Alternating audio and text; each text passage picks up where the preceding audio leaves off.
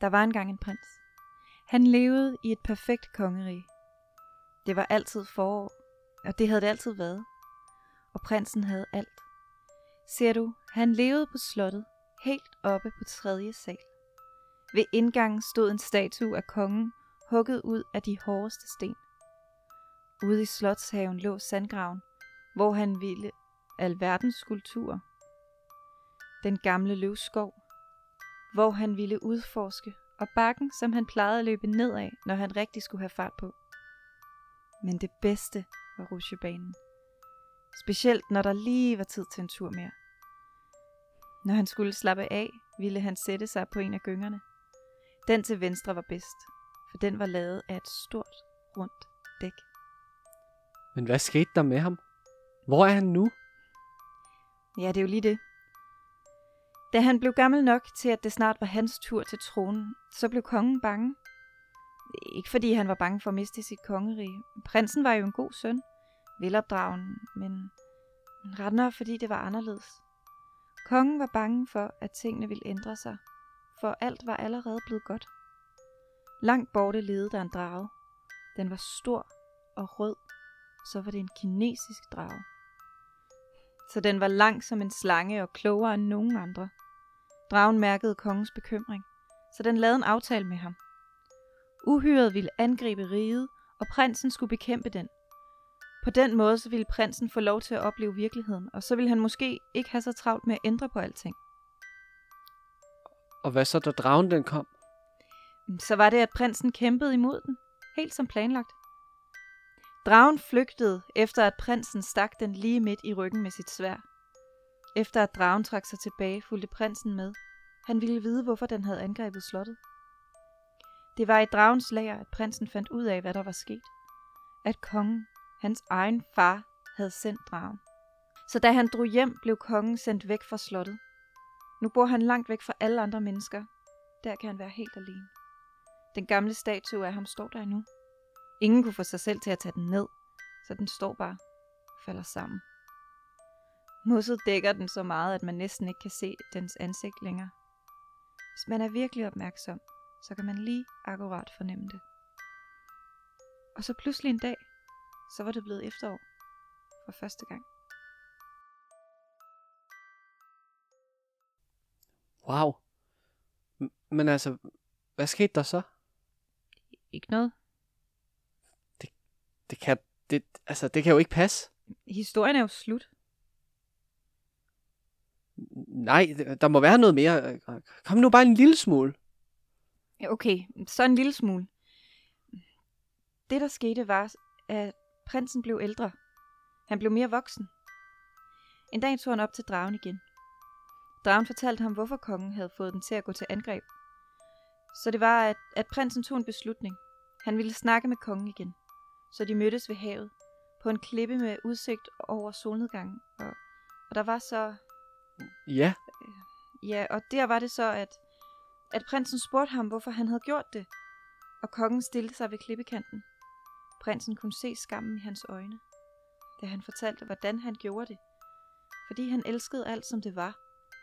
Og nu var alting anderledes, og det var hans skyld. Prinsen trådte frem og trak kongen ind til, til sig på den sikre jord. Tog tilbage til slottet bagefter. Det blev aldrig, som det var før. Men, men det blev godt nok.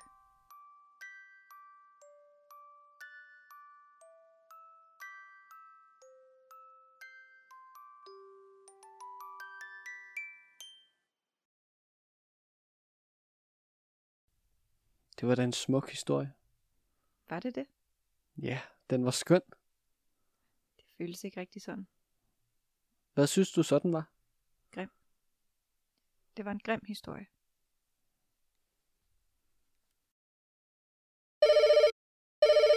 Du har noget kundeservice. Hallo, jeg- jeres skråt virker ikke. Hvad ser ud til at være problemet? Skærmen er jo bare blank. Har du prøvet at slukke den og tænde den? To sekunder. Hey, nu virker den. Det var godt. Ha' en god dag. Øh, Jo, ja, og lige måde. Du har noget kundeservice. Hej med dig, kære. Øh, Jeg har et lille problem med den her maskine. Hvad ser ud til at være problemet? Ser du, Min nevø fik sådan en smart computer i fødselsdagsgave, men jeg kan ikke få den til at lyse. Har du prøvet at trykke på powerknappen? Det sagde min nevø også. Det var den der, den, den cirkel der med stregen. Ja, det er den. Åh, oh, så nu sker der noget. Tusind tak for hjælpen, kære. Det var så let. Du må have en god dag. Jo tak, og lige måde. Du har noget kundeservice? Øh, ja, øh, jeg har et spørgsmål. Ja? Hvordan kan det være, at min skærm ikke lyser? Har du prøvet at tænde den? Nu har jeg. Glad for at kunne hjælpe.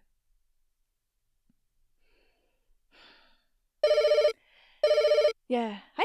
Du har noget kundeservice? Hallo? Jeg har et problem med en af jeres computer. Hvad er problemet? Skærmen er jo helt sort. Har du prøvet at slukke og tænde for den? Hvordan gør man det? Du ved, der er en knap, hvor der er tegnet en cirkel med en streg i toppen på. Tryk på den. Nu er der lys. Det er godt. Så må du have en god dag. Ja, du må også have en god dag. Ja, hvis bare jeg kunne. Hvad? Er det okay? Øh, ja, ja, ja, jo tak. Jeg har det fint. Vil du snakke om det? Må jeg? Altså, ja, men jeg er jo ikke uddannet til... Øh, Hvad sker der? Jeg ved det ærligt talt ikke. Jeg ved ikke, hvad jeg skal sige mere. Har jeg det godt? Har jeg det skidt? Er jeg glad, trist, sur? For tiden føles det hele ens. En hver glad eller ked af det, det kunne ikke betyde mindre. For det er det samme. Det hele er det samme. Forskellen er den samme. Det er som om alle mine følelser er smeltet og bliver blandet sammen som en varm kop pulverkakao med flødeskum og små skumfiduser. Hey, jeg mente ikke, at du skulle Det er snakke... som om, at jeg ikke ved noget mere. Hvis jeg skal være helt ærlig, så vil jeg ønske, at jeg kunne spole tiden tilbage. Helt tilbage, tilbage til den gang, hvor alt var et eventyr. Hvor hver dag var en ny oplevelse. Den gang, jeg lærte noget nyt hver dag. Den gang, hvor alting var spændende. Den gang, jeg ingenting vidste. Fordi nu er alting kedeligt. Alting er kedeligt. Alting er så forfærdeligt kedeligt, og jeg ved ikke, hvad jeg skal gøre for at få spændingen tilbage. Jeg har mistet den sidste gnist, der kunne tænde mig, og nu er alting kedeligt. Hør nu her, jeg har, jeg har ikke tid til... Jeg føler mig fanget. Jeg gør det samme hver dag. Hver eneste dag. Hver eneste kedelige dag. Jeg vågner, spiser morgenmad, drikker kaffe, tager på arbejde, snakker med kvejhoveder og kujoner, som råber af mig, som om deres mangel på teknologisk viden er min skyld. Jeg tager hjem. Jeg ser den samme serie på Netflix, som jeg har set 9, øh, 639 gange allerede. Og jeg går i seng. Så vågner jeg igen dagen efter og gør det hele om igen. Stå op. Morgenmad, kaffe, arbejde, hjem, Netflix, sov. Stå op, morgenmad, arbejde, kaffe, arbejde, hjem, Netflix, sov. Stå op, morgenmad, kaffe, arbejde, hjem, Netflix, sov. Stå op, morgenmad, arbejde, hjem, Netflix, sov. Jeg har ingen venner. Ingen kæreste. Mine forældre er skuffede, min søskende er stadig i skole, og min psykolog siger, at jeg skal prøve at slappe af og bruge tiden på mig selv. Men, men hvordan gør jeg det, når jeg altid er alene med mine tanker? Jeg kan bare ikke tage det mere. Før var jeg en varm kop rigtig kakao med nylavet flødeskum og en fire små fyldige skumfiduser. Men nu, nu er jeg en varm kop pulverkakao med flødeskum og fire små skumfiduser. Men flødeskummen er slikket væk, og skumfiduserne er smeltet. Alt, der er tilbage, er en kold kop kunstig chokolade.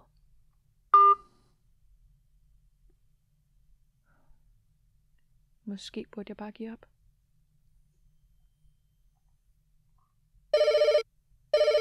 Ja, du har noget kundeservice. Har du prøvet at slukke den og tænde den? Du har lyttet til episode 1 af lyttespillet Hvad sker der? Episoden er skrevet af Sebastian Nielsen og Markus Vithøft. Episoden er indtalt af Mikkel Bent Nielsen, Mathilde Karpinen, Laura Willum Ladekarl, Mathilde Røgils og Michael Nielsen. Mikkel Bent Nielsen var teknisk producent. Tak til Holbæk Bibliotekerne, forfattergruppen Bogstaveligt Talt, Robert Parr og Sparkassen Sjælland Fynfonden. Tak til Sjællands Teater for, at vi måtte låne deres lydudstyr. Resten af episoderne kan du finde på Holbæk Bibliotekernes podcastside holbækbibliotek.podbeam.com. Har du lyst til at vide mere, kan du gå ind på teaterets Facebook-side Teatergruppen en gang til, eller på hjemmesiden teater1gangtil.com. Tak.